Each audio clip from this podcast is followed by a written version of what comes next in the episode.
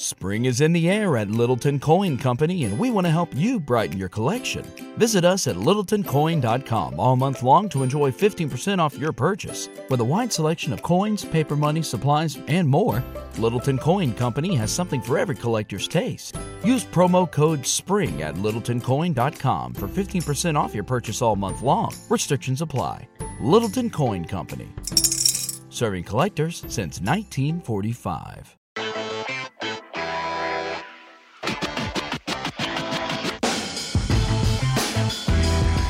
Are you ready, Dad? I'm ready. Okay. Are you are you excited? Very excited. Are you nervous? No, You're not nervous? not really. Sh- you should be. Why? I don't know. Who knows what's gonna happen? They could go wild and crazy. no, it's gonna be very chill. Say hi to the confidants. Hi, confidence. You speak a little French. Je parle français. Oui. Ooh, oui, oui, Un oui. petit peu. Is confidant just friend in French? Could be. You don't know? It could be confidence. It could be just someone is confident. I'm not sure if it's a noun or a verb or what. I probably never used that when I learned French, Mm. which was 50 years ago in Paris. In Paris? When you motorbiked across the country? I did. How romantique. It was. I met a girlfriend that was trying to get her away from. Her mother was trying to get her away from me f- during the summertime Uh oh. Playa playa. before she actually went to college, and uh, she didn't know that we met in at the Eiffel Tower in the middle of. I uh, didn't know you met at the Eiffel this- Tower. Yeah, that was a good place for when for us to meet when she arrived. I said, "Just I'll just meet you at the Eiffel Tower at a certain date at twelve noon."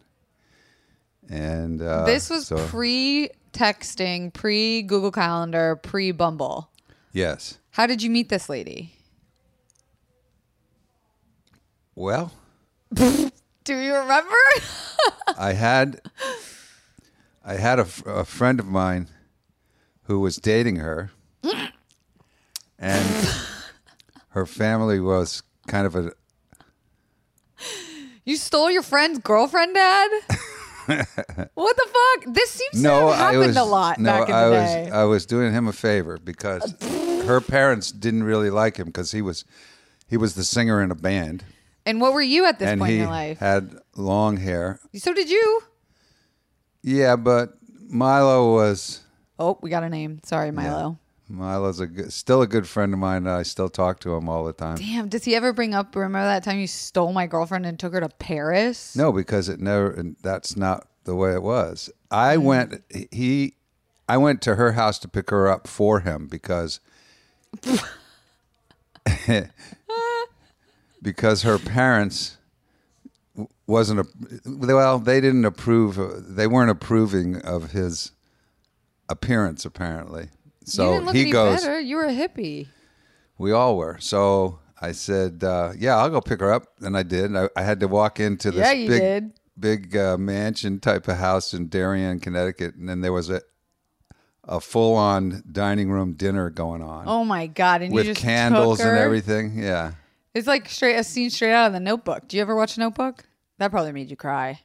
uh, I remember there's a movie called Notebook, but I don't recall the what it was the about. girl was a rich family and the boy was poor and they had a summer love that was lasted a lifetime and but the family didn't like him so he he had to leave her but they found each other later on in life but this didn't seem to happen with that girl you took her to paris drove her across the country and then ditched her right no, we actually lived together for nine years. oh shit this was what's her name Martha. Yeah. oh my god i didn't know this was martha that you took to paris I didn't take her to Paris. Her Well- mother sent her to Paris, and I happened to be going to school there Oh. that year to fulfill a language requirement for uh, the University of Connecticut. And uh, I to- went to the Alliance Francaise on the Boulevard Raspail. I remember that. you had to go to france to requ- to fulfill a requirement that's pretty like Yeah. epic to do in college. Well, back in those days, there were some pretty good deals. Uh, Icelandic Airways was flying from New York to Luxembourg and back for like 200 bucks. That's nice. and uh, so I got got a ticket signed up for the school, and um, Were you Me- doing it really just for? Were Oh. you doing it for school, or were you doing Oh, it yeah. so you could see the world? no, I was doing it for school. Wow. And um, first, we arrived in Paris. Me and this other kid that I met along on the trip um, from Luxembourg to Paris. And he says, "Well, I'm going to Paris too, but."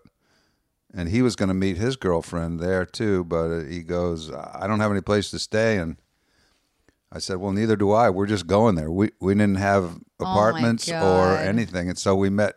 We met these two girls at a train uh, at the bus station when we You both there. had girlfriends, but then you met two girls.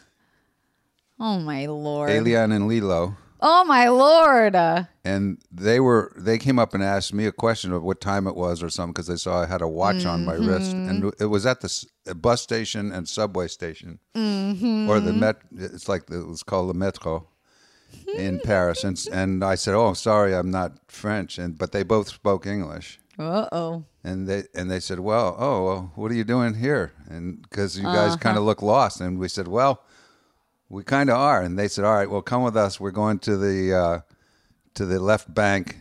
Uh, they lived on the Ile de la Cité. I've And, been uh, there. You took us there and showed us. That's correct. That was their apartment with a guy named Jean Beaufort, which they sh- shared that apartment.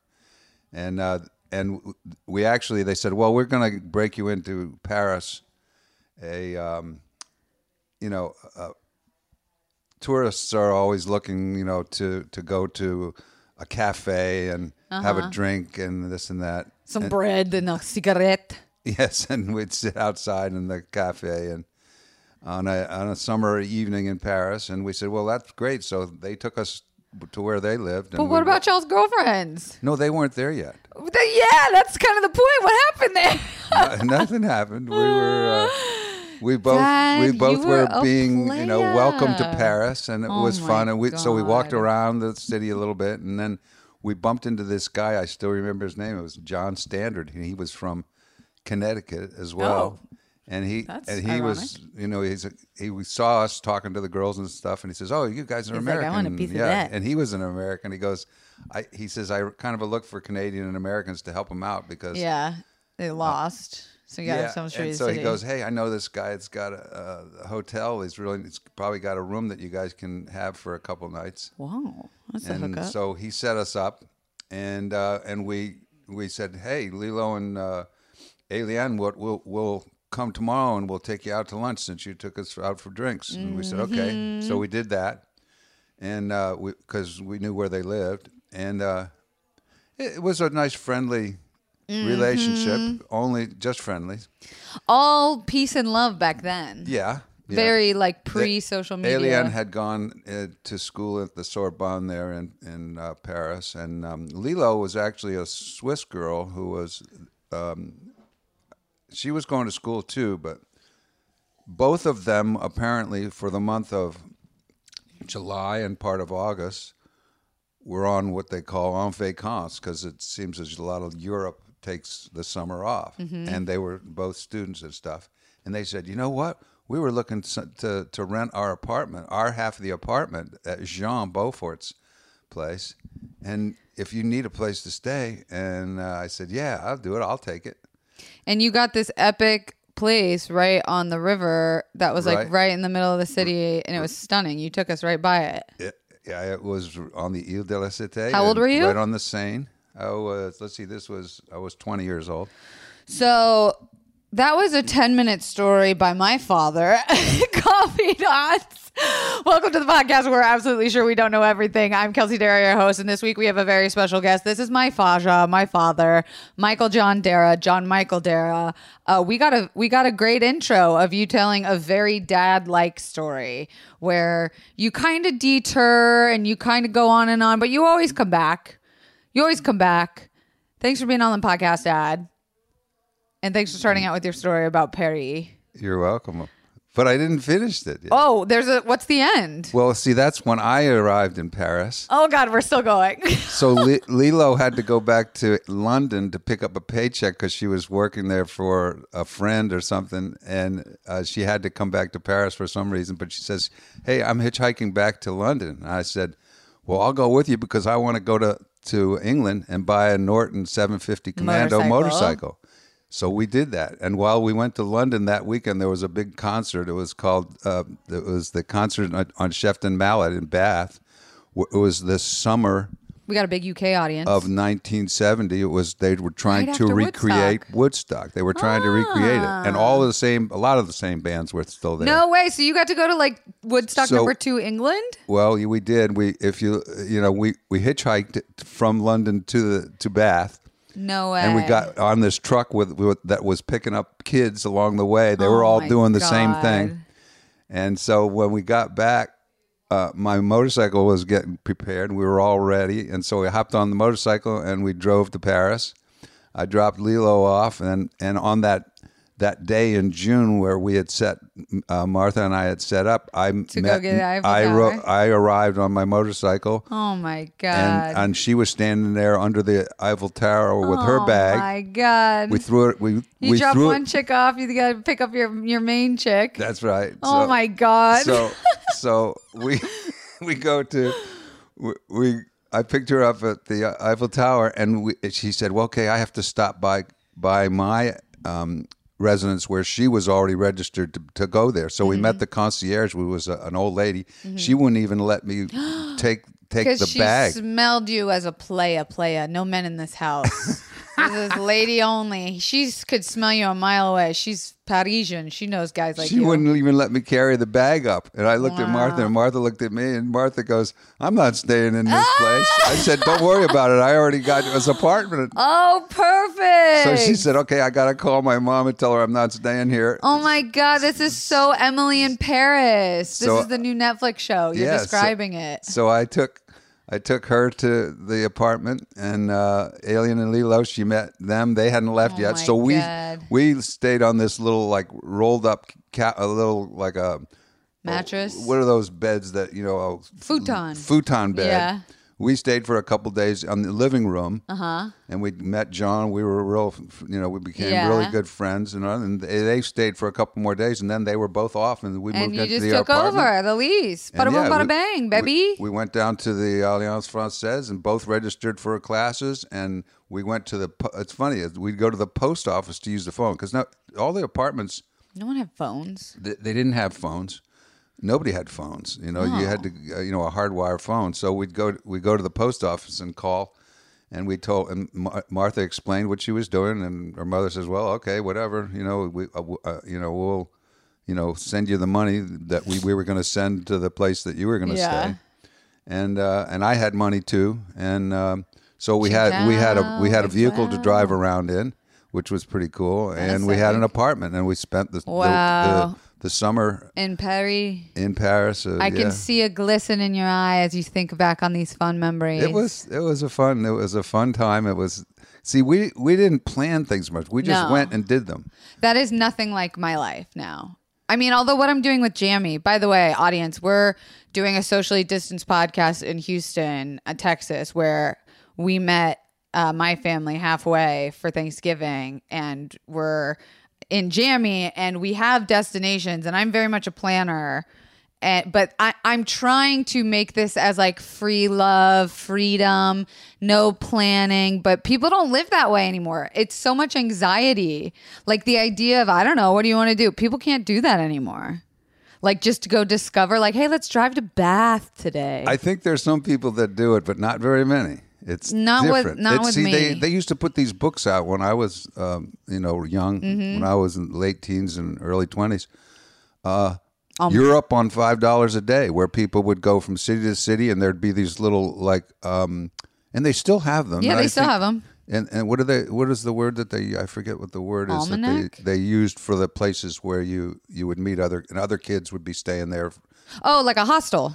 They were hostels, Yeah, right? I did the hostel Um, last year. yeah, well, You they still what? do that, huh? Okay, so I did kind of get to do that experience last year for my birthday. It was a very big deal for me to go. You just go to a city and find Yes. a place like this, and you stay overnight. and Yes. you wander around during the day, and day. I met people, and you, you want to hear the craziest thing? So I did this last year. I made a video about it where I let my Instagram followers choose my vacation. So I really didn't have a plan, even though I had like kind of an agenda. I let people pick where I went, and I ended up getting totally thrown going to Portugal.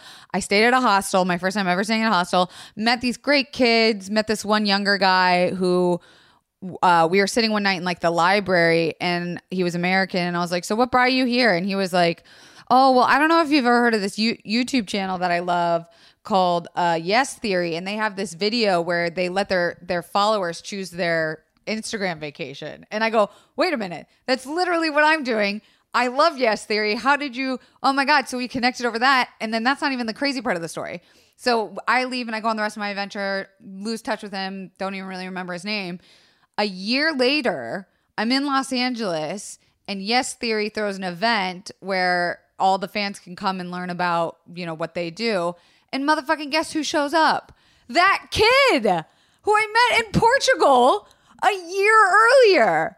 We had no idea. I just look at him and he looks at me and we go, Oh my God, what the heck? You mean it's a really a smaller world than you think? yes. I was like what are the freaking odds? It was crazy. Um but yes the world is different than it is when you grow up. I always am fascinated to hear your stories dad. I think the podcast audience is going to be jazzed about this episode because i don't really feel like they know a lot about you. Obviously mom has come on the podcast. She's been in some videos also, we should mention if you're watching this on youtube.com slash Kelsey Darragh, you can see my dad's dog right now, which he's also wearing. Go ahead, explain. My dog T-shirt. Yep. M- This is Moxie. This is my little man. That's He- your best friend. he goes with me everywhere. and he, you also have a picture of him on your shirt that you're wearing right now. That's correct. And you love this dog more than your children easily. No, he's he's Liar. right up there, just as he, even. You- it's you're even Steven. lying. It's even You- Steven. You love this dog more than anything in the world, which is very dad of you. I would do anything for my children. I would do anything for my dog. I, b- I believe that. He's family. He's the, he is. Yeah. Well, obviously, you don't have a sh- t-shirt with my face on it, but that's not the point. Uh, I think the audience is really gonna get. If you gave me a T-shirt with your face you on it, I wear would it. wear That's true. Okay, maybe I'll get you that for Christmas then. Okay. Um, the audience doesn't know really much about you because mom has been on a few podcast episodes and she's been in some BuzzFeed videos.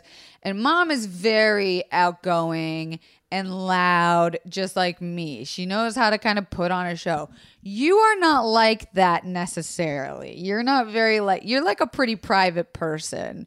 And I think when I got into the business,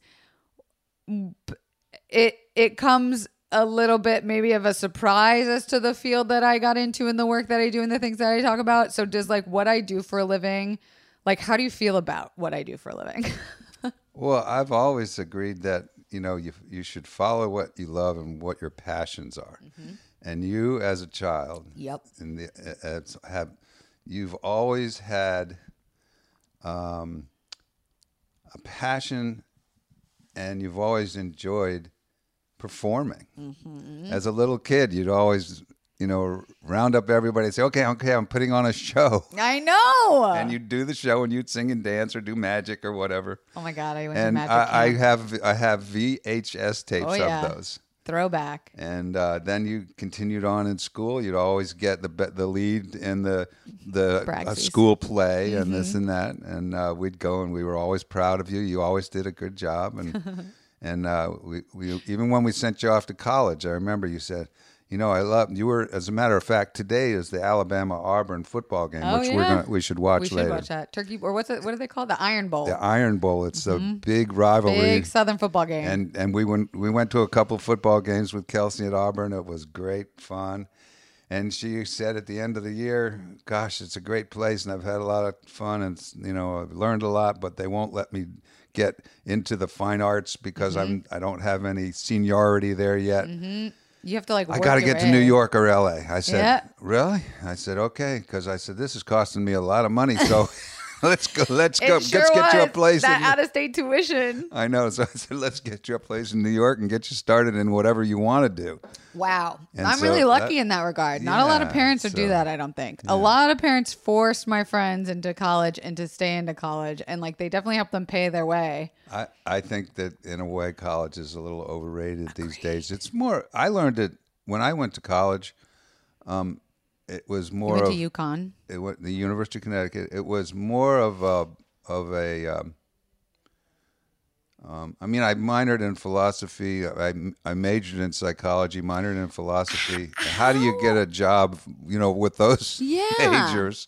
It was more of a, What did you want to do? You were just doing a bunch of acid, and we're like, I should probably talk about psychology and philosophy, right? Well, well I, I started out as a pre med student, and then uh, and then I thought I was going to be an industrial psychologist of some kind. what is an industrial psychologist? Well, it's somebody that works in a. Um, uh, you work as a psychological uh, advisor for a big company. You know, if you have to talk to employees, and you know, and when employees, all, even though we, they spend a lot of time uh, being employed in your company, they spend the most of uh, most time of their day there. So they have they bring their problems with Right. them, and sometimes you can help. Makes a lot of know, sense. I had no idea. out. I like kind of forgot about your whole psychology aspect of your life because obviously I'm a mental health advocate, very involved. Mm-hmm. And you have learned and been through all of that. I mean, on the side of the educator, not necessarily a person going through it, but like what was it of that age that you were at uh made you so uh inquisitive about the mind and psychology Well, I, I think it was a result of uh, not necessarily being a doctor per se and following that, it, but it, it, it still was involved in the medical field. You Mm-hmm. know, the psychologist or psychiatrist or something like that. i would never peg you now though as someone that is is like interested in that stuff Well, basically, I used a lot of that my whole life. I was always a salesman of some some Yeah. kind. I was always buying or selling something. I always, you know, I, I started out selling newspapers. Mm-hmm. I was uh, I had two two newspaper routes when I was a, a little kid. But you weren't like a seedy car salesman kind of guy you were like a good stand-up blue collar business salesman I kinda always guy. got along with people, and I, I, I looked at college more of a of a pit stop an idea, uh, uh, learning ideas and learning le- learning social skills more than anything else.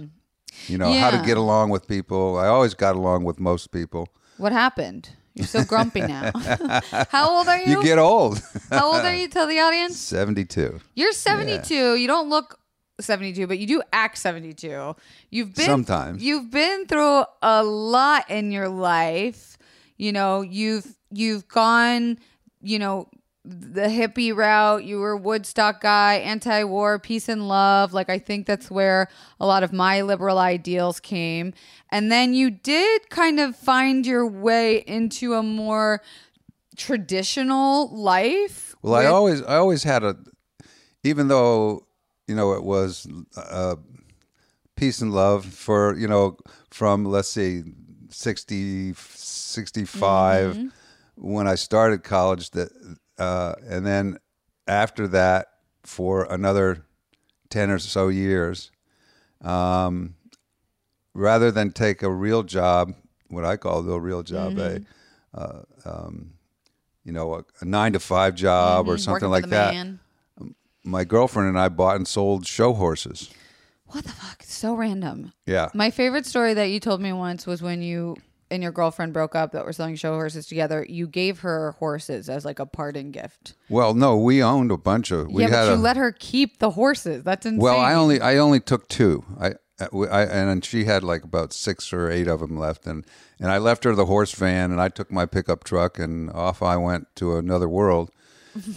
and then that and then about five years later, I met your mother, and that was uh, thirty five years ago. So we've been married for thirty five years now. She was all she was always a hard worker, and I was always a, a hard worker too. But But I wouldn't say mom was necessarily like a traditional conser- I mean, nothing conservative about that woman in the 80s, I'm sure. Well, she was she was a product of uh, uh, of a um, a pastor, uh, Preacher's Ba- daughter. She was a pre- preacher's daughter, And we know what Baptist happened to pastor, those. and they're always the wildest ones. And so, And some of her brothers and sisters stayed conservative, but mom was not. But so when you guys met, I feel like how did it go? I mean, first of all, your love story is insane. I mean, you guys knew each other for three months before you were married. correct. You proposed just saying, my mom said, "Hey, you you'd be lucky to marry me." And you said, "Well, why don't we go get married?" And she said, "Okay." And then you guys drove to Vegas and got married at the Little White Wedding Chapel. Didn't we didn't drive there, but we flew there. you flew, and then she we were at, we were in Hollywood and we were at the Magic, Magic Castle. Castle. We were having dinner and we were discussing I don't know relationships and this and that and she said looked at me and said, "Geez, I'd be a good wife. Why how come nobody's ever asked me to marry her?" And I said, "Well, would you marry me?" And then she almost dropped her drink. We were standing in line or something like that to go to one of the shows. And she goes, "Well, well, okay." And so that's the What way the it happened. fuck? So I was working in Vegas. I was I was working at that time for yeah. a company called WR Grace Company. Yep. And uh, and I called her and I said because we had set set the time to get married. Uh, That is not normal. sometime like in October. So it was about six or eight or nine months later. Uh, we had planned to get married because we were going to do this, buy a house, and do get all settled in before we got married. And uh, I just said, "Hey, you know what? I I got a, I won a bunch of money at the baccarat table." I said, "I got it." They gave me a real nice room at the top of, of the Tropicana Hotel. I said, Ew, the Tropicana. I've got, I've got, I've got a uh, a uh, a um, airline Sweet. ticket waiting for you at LAX. Why don't you hop on Oh and come on to Vegas and we'll get married? She said, "Okay, I'm on my way." But Dad, do you realize how insane that sounds? Even to meet someone and then plan on like even only after six or nine months of knowing. well, it each was other? only three months, but what I said was, "Come on and we'll get married." And she goes, "Okay, I'm on my way." And so when she got there, uh, w- we went shopping o- over at the um, Caesars. You know, all those shops and everything. Mm-hmm. She got we a found her. pink cocktail dress. She got a big long fancy dress. no, it was got- not big long. It was poofy and a Yeah, cocktail dress. Yeah, I don't. I can't. and tell she you had what it bird was. feathers in her hair. That's right. And we went to the Little White Castle and Little uh, White Wedding Chapel. the wi- Little White Chapel. I'm sorry. and you that's were right. wearing a pink tie. You had pink accents to match her pink cocktail dress. She did not get an all Yeah, white a, wedding dress. I had a three three piece suit on and everything, and we got we went Oh, got married, and not not only did we have a limo to take us, but when we after the ceremony, Which you g- got married by Elvis, by the way. An Elvis no, impersonator. No, that that was the twenty year re- reunion. oh, you got a regular person the first time? Oh, okay. Yeah. The, the, the 20 year reunion You that got we went, we got, Elvis. we, we re, Remarried. redid our vows Yeah. and we had Elvis was, was part of the guy. But anyway, they gave us a small uh, certificate to walk across the street and we got two splits of champagne. two, What? Little, two little nine ounce bottles of champagne as part of our, our wedding uh, Get package. ceremony. There was a package at the little white chapel. But dad, all of this is insane. Yes. But what I find even crazier is that you wanted to marry this person after only knowing them for this long of a time. oh, we knew we were in love. How Yeah. did you know? We just realized that one day we were sitting at Half Moon Bay, uh, which is up in San Francisco area, and we, I was there working for the week, and I stopped and stayed at- with Christy for the weekend. And we were up there, and we drove up there for the day to watch the sunset and everything. And we sat on the beaches, and we looked at each other, and we realized, wow, that's when we told each other, you know what, I love you. And that's the way it happened. And she said, "You know, I love you too." And I said, "Wow, this is amazing." And we, as we looked into the sunset at Half Moon Bay, we saw a whale breach the water and shot water out of its spout.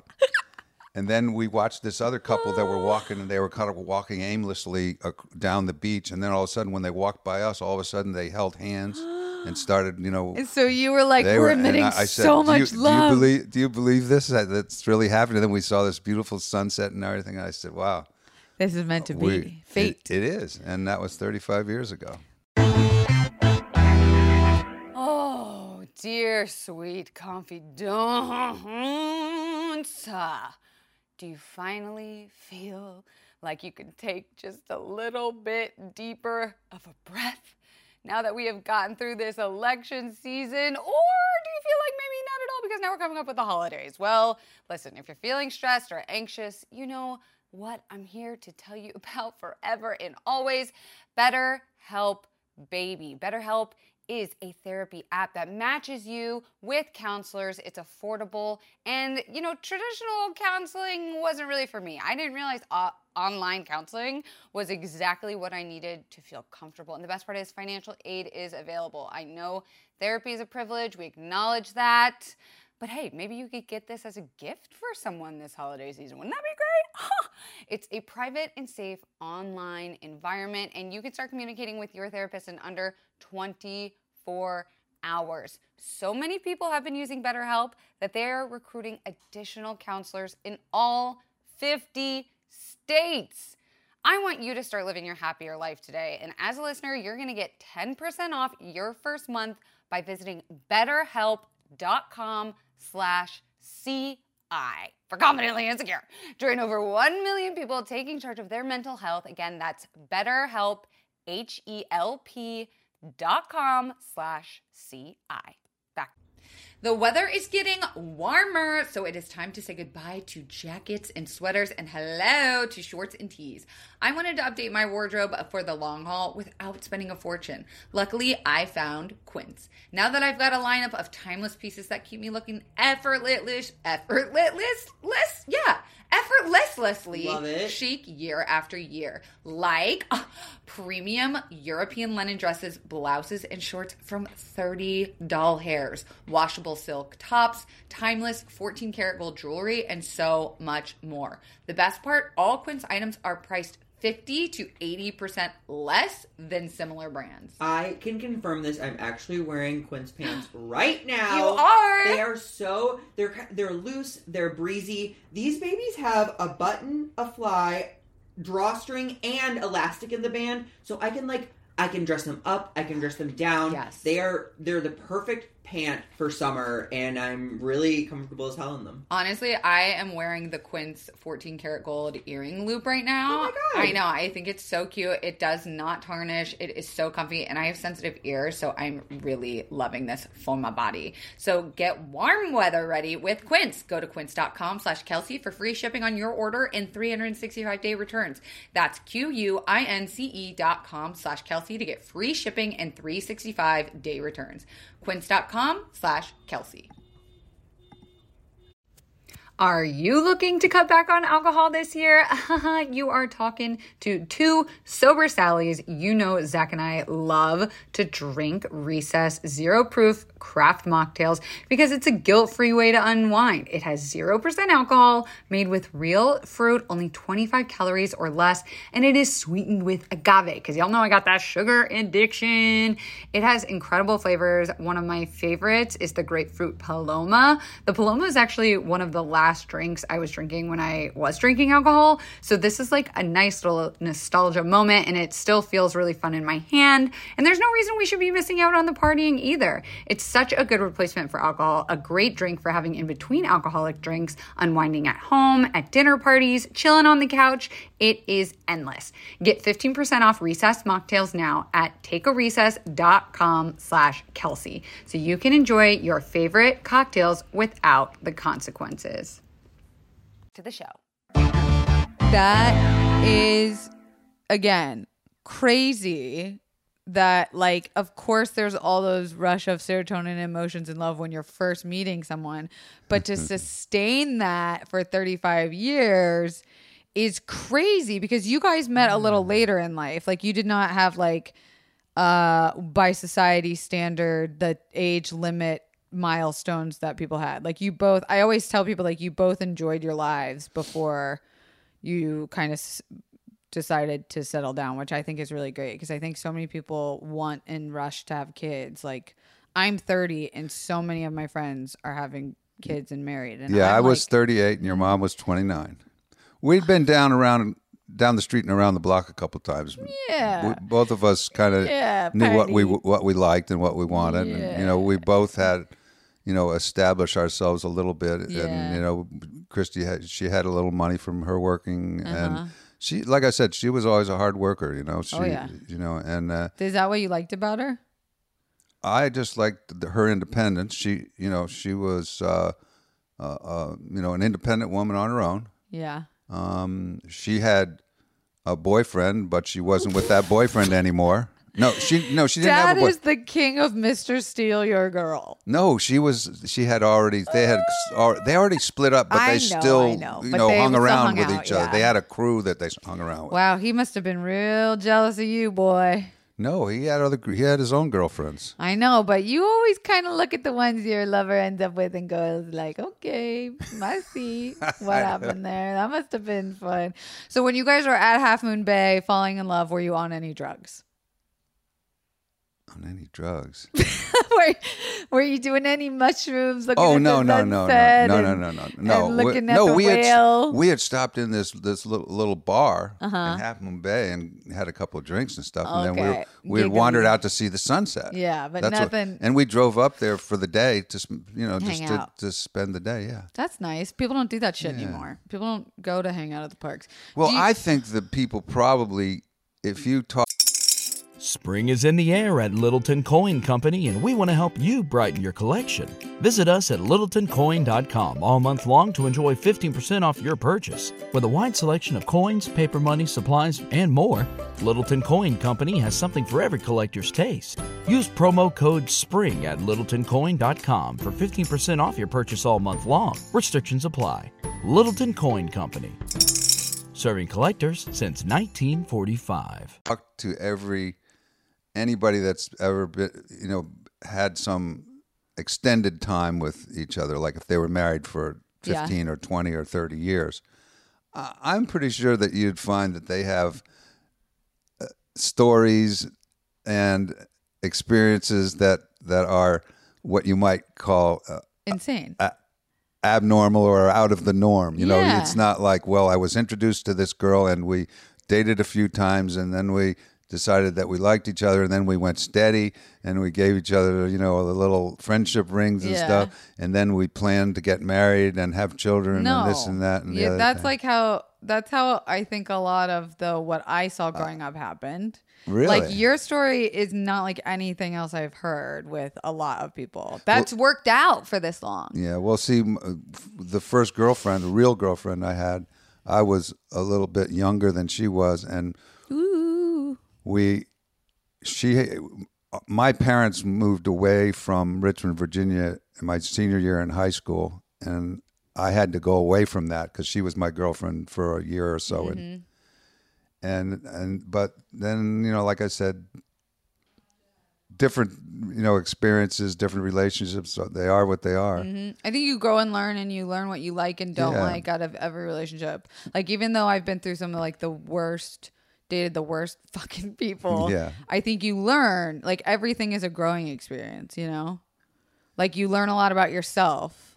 Sure, life experiences, social uh, um, interaction with uh, other people.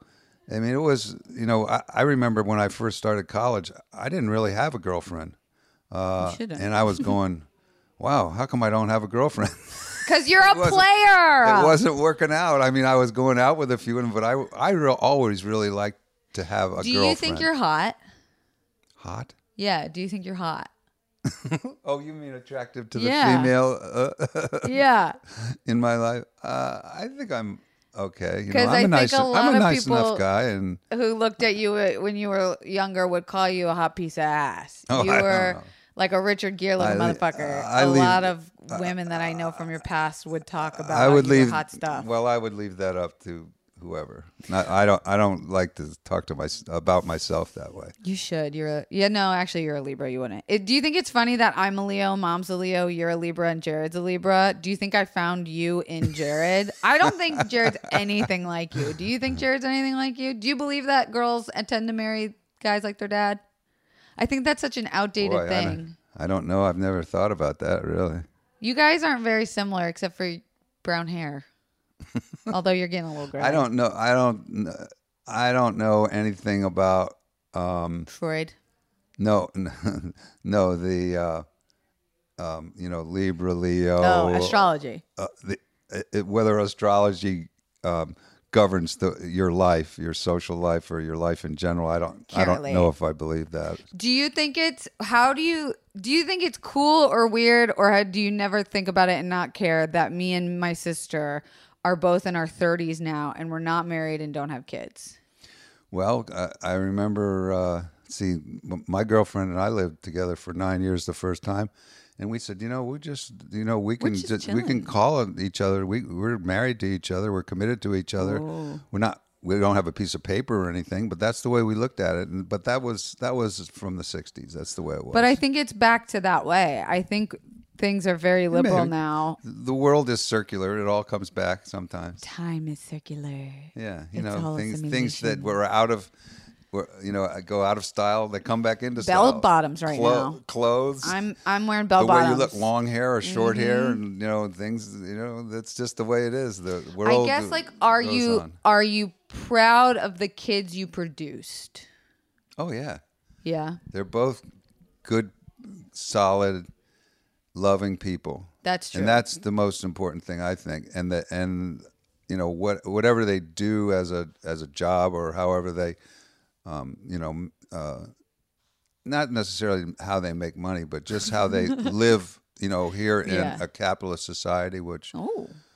you know, and Yeah. and uh, is uh, that's that's you know their choice. And like I said, I think that you need to find something that you love and follow that. You- Yeah. as I said before, you follow your passion and follow do what you love to do. Because you had two girls, and Mm-hmm. I think like we don't really use the term tomboy anymore because I think like all of that gender spectrum thing is changing. But like I was a what you would have considered a tomboy growing well, up. you were you both didn't have you were sons. both athletes. You Yeah. were both in you know good shape, and Yeah. of course, you know we or I lived a lot of my sports life Yeah. vicariously through my And I like through both you both you girls, and I Yeah. I coached you in soccer.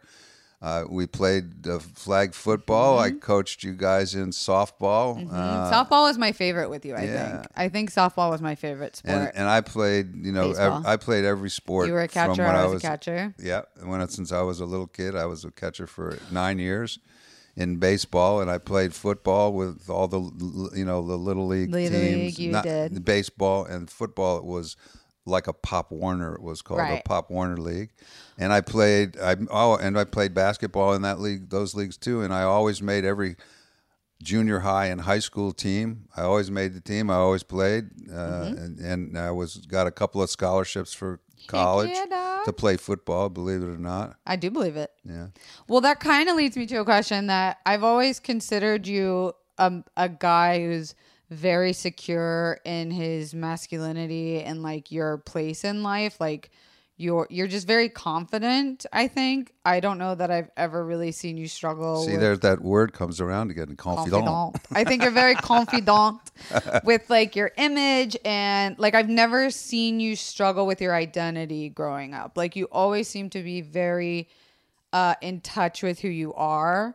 And I think I feel so lucky that I got to see a very strong male figure in my life who a was never afraid to let mom shine like be the center of attention and like have her personality and she was never like punished for it or made to feel bad that she was this loud eclectic No, I'm successful I'm proud of her. She's good. And Yeah. I'm proud of you girls for what well, you were that's doing. rare. and- I remember going over to like my friend's house when I was a little girl, and I'd be like, "Why is your mom home? Like, why isn't your mom at work? Like, what the heck is your mom doing here?" I didn't understand that mom was so unique in what she did and how she worked, and and I also think it was really important for me to see a strong, you know, confident man who wasn't afraid to show emotion because.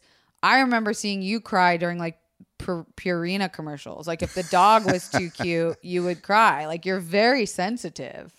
Yeah, your mother always kids me about that stuff, but I, I've I always think that that's sat- really yeah. important to show a It guy is. that's it's not part of my part of my personality. It's uh, yeah. I You have a very I- soft heart, I, I really enjoy a, a good emotional movie too. I Yeah. really enjoy especially it. if it's about a dog. Forget about it. See you later. You're fucking gone to pieces. that are like war movies. It's like, oh my god, you're a waterworks. But I think that that was important for me to see because I don't. I think that that's like kind of the problem with toxic masculinity. A lot of like women grow up thinking men have to be this thing. And I think I got to see a guy who wasn't afraid to let the woman shine and be super successful because you had your own success in business, but you Mm-hmm. were you were able to work from home. So you know you were the one that was taking us to the soccer games and dropping us off at school and taking us to camp and stuff which like was a traditional feminine role which i think is total bullshit. And i don't see that anymore thank god.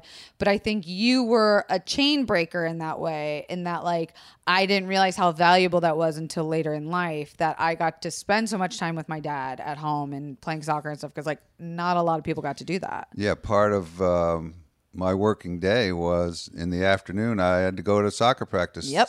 That you guys had every afternoon, one thing or one sport or another, and uh, I, I made the. I- made the decision in my life because I was old enough to. As I said, mom was 29 and I was 38 yeah and then we had we after a couple of years of struggling uh, we had uh, Yeah. both you girls and we were happy that the good lord gave us uh, know, healthy th- that, healthy ding dongs yeah well um, we, we were just happy that we got pregnant it was yeah um, struggle it was a struggle for your mom, but Yeah. uh, anyway, um, it, I made the decision early on that, and and because we were both established already, I made the decision that that was going to be part of my life. I wasn't going to miss that because I, I enjoyed watching you all play sports, and I think I think that you all enjoyed playing them. Mm. Oh, it was yeah. fun. It was a fun time, and uh, you know, so you were good and healthy, and you were all both very athletic. You could run fast and jump high, and you know, like the commercials on Keds used to say, the the sneakers, they were Keds. Yeah, it was all they, the sneakers. They let you run fast and jump high. So then how like it must have really hurt your feelings when I was in my early early preteen years because we did not get along in my preteen years. Oh, you were just a little feisty. It wasn't that big of a deal. I have a lot of regret about that and I think I've told you that a lot It was just you were just a very you. I think we were more like your mother than uh, your sister. Megan your is more sister like Megan you. was more like me. She was kind of mellow and this and that. And you, but you were always feisty and in your face. But that's that's just the way you were. We had two two different personalities, and so be it.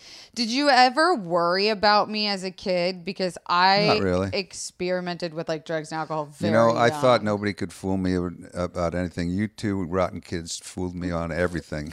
Really?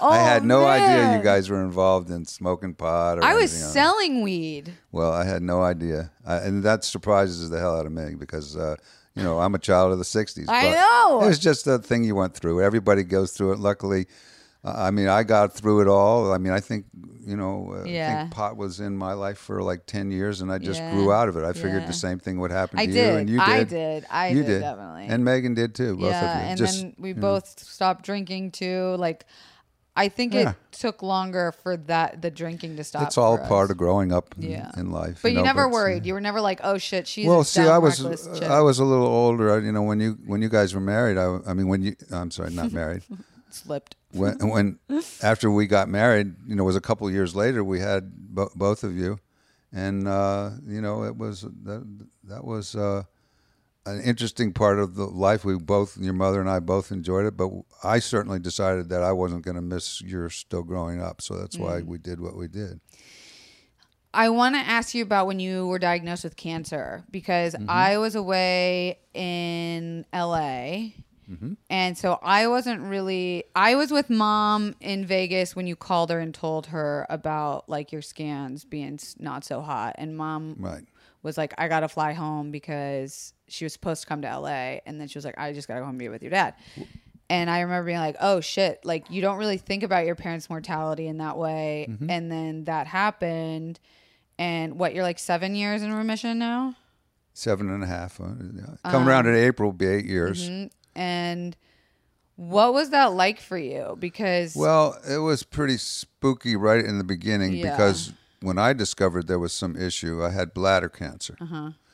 Uh, we were all skiing in Telluride, our whole family, the Mm-hmm. girls and your your boyfriends were with us too. I think at the time. Uh huh. I mean, I was 65 years old, and then all of a sudden I noticed a little splotch of blood in my urine, and it spooked me a little bit. yeah. And you're As soon- stubborn and you never go to the doctor. Well, no, I well, I didn't. There was no reason for me to go to the doctor, really. I mean, I didn't have any real serious problems Yeah. that I can ever think of, and uh, but it was one of those things where when I got home, uh, and playing golf as much golf as I played, I had a lot, a lot of friends that were doctors. And the first thing my and he also was next door neighbor for Mm. Yeah. a while, Carrie Haskins. Shout out Dr. Haskins. Yeah, they, yeah. And um, he said, "Hey, first thing you do is you go to a urologist. If you don't know one, I'll give you a name of one." Well, I looked one up, and he he said, "Okay, come on in. We're going to take some pictures and this and that." And uh, Was it, cancer ever going through your mind? I I didn't know. I didn't know what uh, it's called hematuria. I I didn't know what the result of of having those issues might be, but it didn't cross my mind. But he said, "Well, you know, we're going to go and we're going to take some pictures," and they did that. And the first thing to do, he called and he goes, "Oh." He said, uh, "Yeah, you have a, a mass in the top of your bladder." And I went, Whoa, "What does that mean?" He goes, "Well, you know, we got to go. We got to get a, a, a biopsy." And I'm a, he goes, "I'm a nut nut and bolts urologist. I'm going to send you over to Moffitt Cancer Center, which, which, is like one of the, the, top, best in top the in the country. Yeah, A- which is like down the street from our house. Yeah.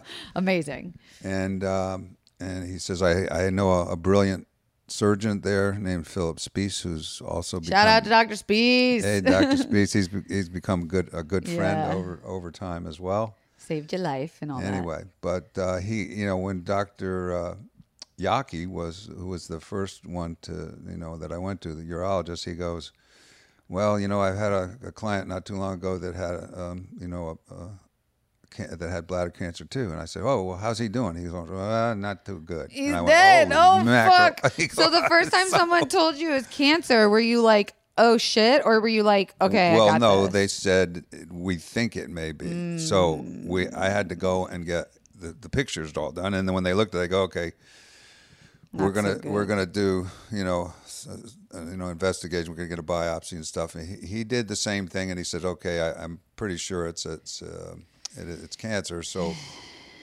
it's um, so I went to Dr. Spiess at at Moffitt, and he did everything that Dr. Yaki said, and then I also had another another procedure. Uh, um, colonoscopy they wanted to make sure, sure that the cancer no they just wanted to make Well, because all that's so close and everything entwined. the intestines yeah. and the bladder and all that stuff they wanted to make sure Yeah. it wasn't coming i had what's called an adenocarcinoma which is a which is in bladder cancers there's only 2% of bladder cancers is, is an adenocarcinoma normally Lucky they you. come from other uh, organs Mm-hmm. uh, and and that are already cancerous and it's spreading to there Mm. well mine came from a, a urachal remnant which is which is a, a holdover from your umbilical, Umbilical cord, cord. from your belly button. It goes to the top of your bladder, and that was part of the system. But it turns instead of a, Mm-hmm. So a passageway, got- it turns into like a ligament. And And got a little and inflected. And sometimes the urachal remnant is the cause of some cancers. Sometimes So was this something like you were gonna get it no matter what because your belly button and umbilical cord just like grew into a toxic piece? we hundred percent Don't know. No, we don't know hundred percent. What what I discovered was that fifty percent of all bladder cancers are caused by smoking. Smoking children. That's right. Cigarettes are trash. I had smoked cigarettes since I was a little kid. Mm-hmm. On and off for five years, I'd quit, and then I'd smoke Mm-hmm. for three years, and then I'd quit for six or seven years, and I smoked for five or six years, and I mean, But I you had- were always able to quit cold turkey, but I was right? always no. I I smoked. Really? I, I smoked cigarettes, and I smoked. I mean, that was just everybody did, it Did when it, I grew up in my And you guys didn't know like the and my parent, both my parents smoked Yeah. and smoked all the time. yeah. But it was uh, one of those things where I'm, I I stopped smoking cigarettes, but I smoked cigars playing golf. Yeah, but So it wasn't like had- the last uh, part of your adulthood when you were diagnosed. It wasn't like you were an active smoker. This was something that was left I- over. Well, I, had, I figured I'd already done the damage because I had smoked for Mm-hmm. See, 30 what you years do of some- now I was will either come smoking back. one thing or another. It wasn't a cigarette, it was a joint, it was a cigar, you know. Any rate. Did it- you feel like a sense of regret, like oh shit, I shouldn't have done that, or were you like I can, hey, can't is- change the It past? is what it is. Yeah. You know, I figured, look, uh, we got to go forward. We've got to move forward now. Because it was pretty gnar gnar. You were I- like stage three, right? Yes. Yeah. and he go but luckily it hadn't gotten outside outside Yeah. my bladder and dr Spiess sa- said look we're going to try to save your bladder or part of it you know whatever we can and he so it was a six in the morning until five o'clock in the evening. I was on the table and they were. Taking, Mm-hmm. I remember Mm-hmm. being there the last time you ever peed out your pee hole. the morning you got up and then we took you to the doctor and you were they were like go pee whatever if you have to pee and I remember being like that might be the last time my dad ever pees out his pee hole because you did, were you thinking about that were you thinking oh my god this might be the last time I ever pee out my pee hole No, that never crossed my mind actually. And It then you woke just, up. I was just hope, hopeful Yeah. that they would save my bladder. they couldn't They couldn't, and but and that so they took out of some some. Uh, they took out the me- remnant. They took my entire bladder. It's "Screw it, called a get it all radical out." cystectomy, and Radical. they also r- removed my prost- prostate, and they took some. Mm-hmm. does that uh, mean you lost your butt G spot no? I nah. I never thought about that. If you don't have a prostate, does that mean your butt G spot is gone? What's a butt G spot anyway? All right, never mind. I never really searched that. The, the butt the butt is the off ramp in the highway of life Oh to my me. god! Okay. So you never went excavating. it's not- no. So they gave you a, a bag. What's the bag called? The- it's not a colostomy uro- bag. Urostomy. So colostomy, a lot of people know as people who poop in a bag. Correct. But you still can poop, but you got a bag that holds your pee. Exactly. And you never, since you don't have a bladder, you never have the feeling that you have to pee. Exactly. That's amazing. I think, I mean, despite obviously the horrible thing you had to go through to get there, I think that that's like a big perk. The, all I can say uh, about this is I, I I was I was ready to move forward and Mm-hmm. and and go aggressively with this. If I needed to take chemo, fine. If I needed to Mm-hmm. take radiation, fine. And surgery, fine. Let's let's get going with this thing. Because he said he said, look, you've got a, a bladder, but it did. Uh, uh, I mean, I'm sorry, a tumor, but it hasn't it hasn't gone outside your bladder yet. So uh, we're going to do the surgery. And he goes, okay, and we're going to schedule it for April. Well, they did it in March, and I'm going, oh, no, let's get going and get this thing out of here I right feel now. like I he, he says, he says, look, it's it's, a me." slow moving. Yeah. You know, you, the adenocarcinoma is very slow, slow moving, but it's aggressive.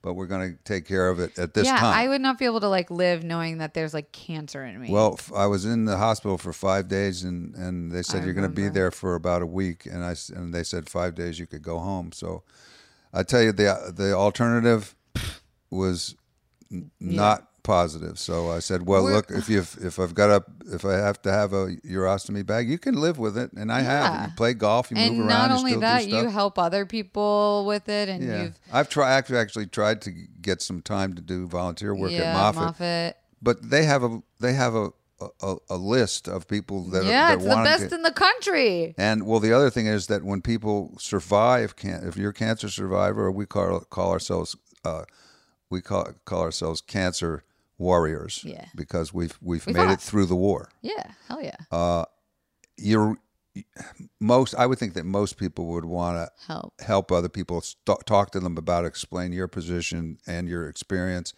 i tell people look if you're going to have what i did you can live with it like i said the option isn't very positive Well, let me ask you. I mean, I know you're a very religious person. You renewed your relationship with like the church and religion and God uh, when you got sober.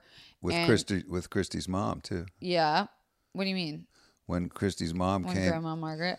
When yes your grandmother when she she came and lived with us for a while Mm-hmm. she was a very very Very religious person. religious person and she's she was trying to explain to me as as, as a boy I grew up a Catholic and I had my first communion and my confirmation and uh, and I became agnostic when I became uh, I think it was probably when I was about 18 because I really couldn't understand it and I never really knew what salvation was and that's what she taught me about 18 or 20 I years didn't ago know it was Grandma Margaret who got you back into She's the one. I, I said, "How come I sit in church sometimes with you guys, and then all tears come to my eyes?" Mm-hmm. She, she said, God's talking to you. He's he's So I know that you believe when you die you will go to heaven because you are saved. absolutely. I know I'll see my friends that have I've being seventy two. Well, the Christmas list lot is the Christmas of list. friends pass is- from cancer too. Yes, the Christmas list is getting smaller every year. Oh, and you know that's kind of like what I was thinking about when I was talking when I wanted to ask you about the cancer stuff. Was like you once told me that like you are just grateful to get up another day. Ever Every since day. your remission, you were just like. I could go at any time and be pretty happy with my life. And I'm like, oh my God, that gives me so much anxiety. Like, I hate that thought. But the truth is, is like, you're very comfortable with the idea of death. I am, but I'm also happy working. Uh, uh, uh, I'm just doing what I'm doing with the family. I'm I'm happy to wake up on the right side of the dirt each day. so at that. but like that i don't know. Like your parents both died when you were pretty young. I never got to meet Yeah. them.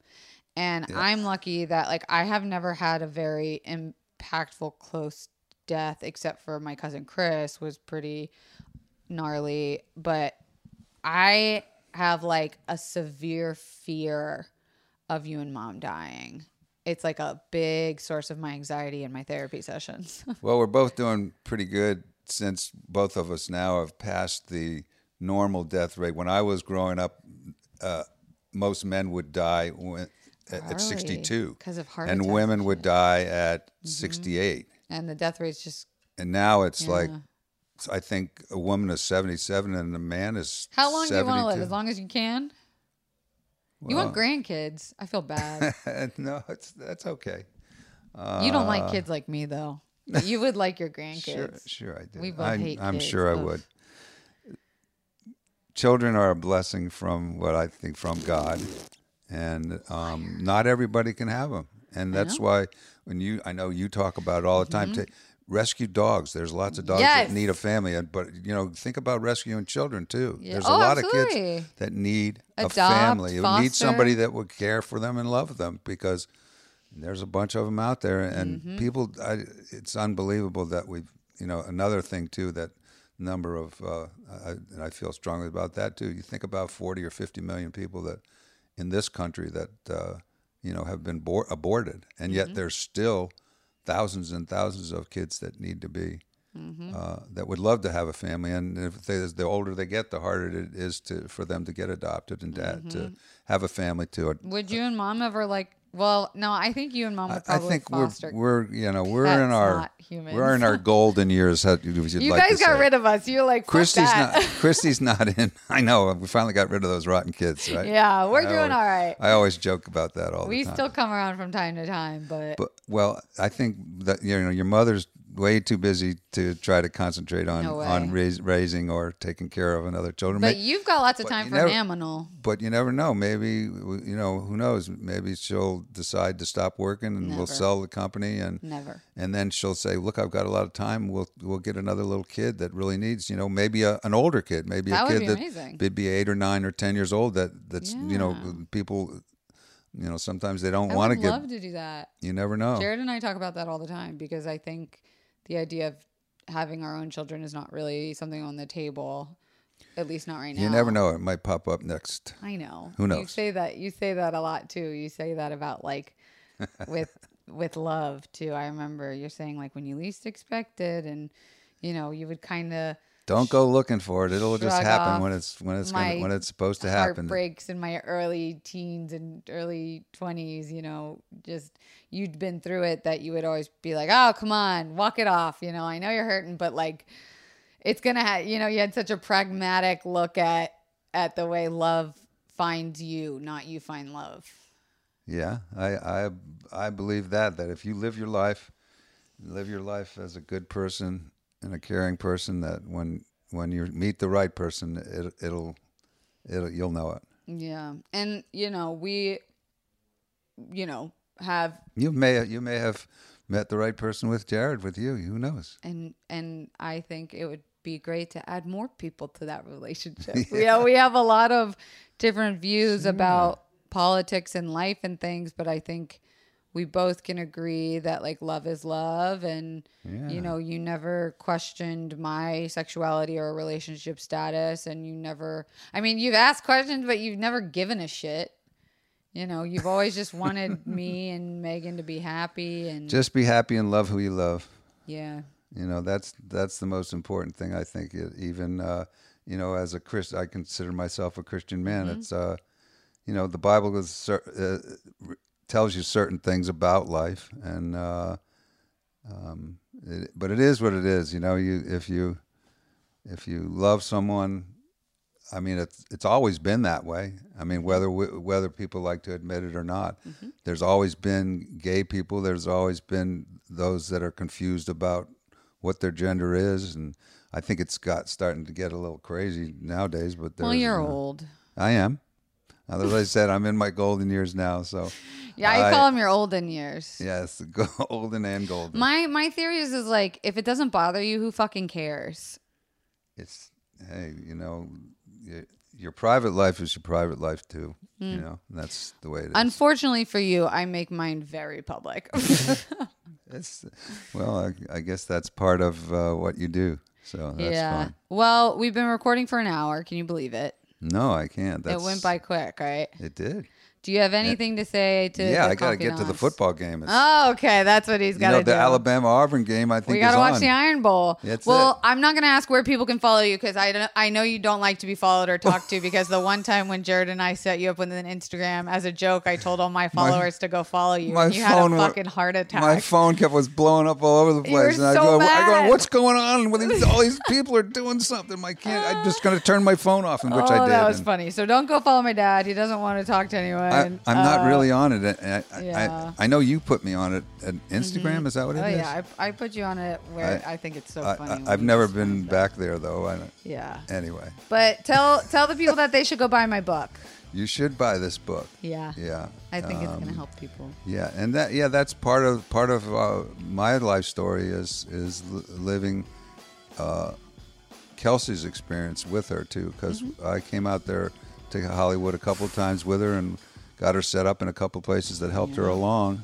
Oh yeah, and it's uh, it's was at my been it's been uh, you know she's so emotional, so dramatic that you know that those kind of the things that that have affected her life are probably in my life too, but they just Yep.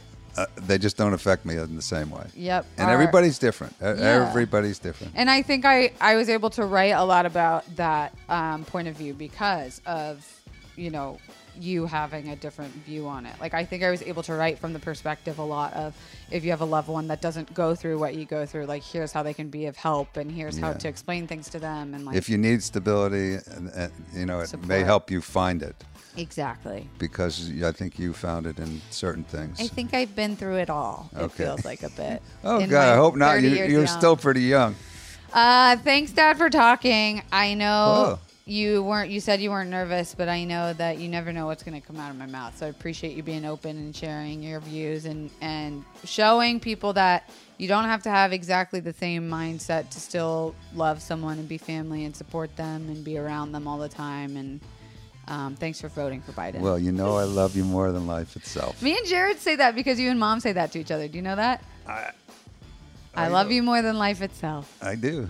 Because you say that to Mom too. Yeah. All right, Dad. Say bye to the right. confidants. Bye bye, confidants. bye bye, confidants. Rate this five stars on iTunes. You know you can always find us at Confidently Pod on all social media. And don't forget to send us an email if you want Don't at Confidently Insecure bye Podcast. my little dog, Say bye, Moxie. Bye, Moxie. Bye, Moxie.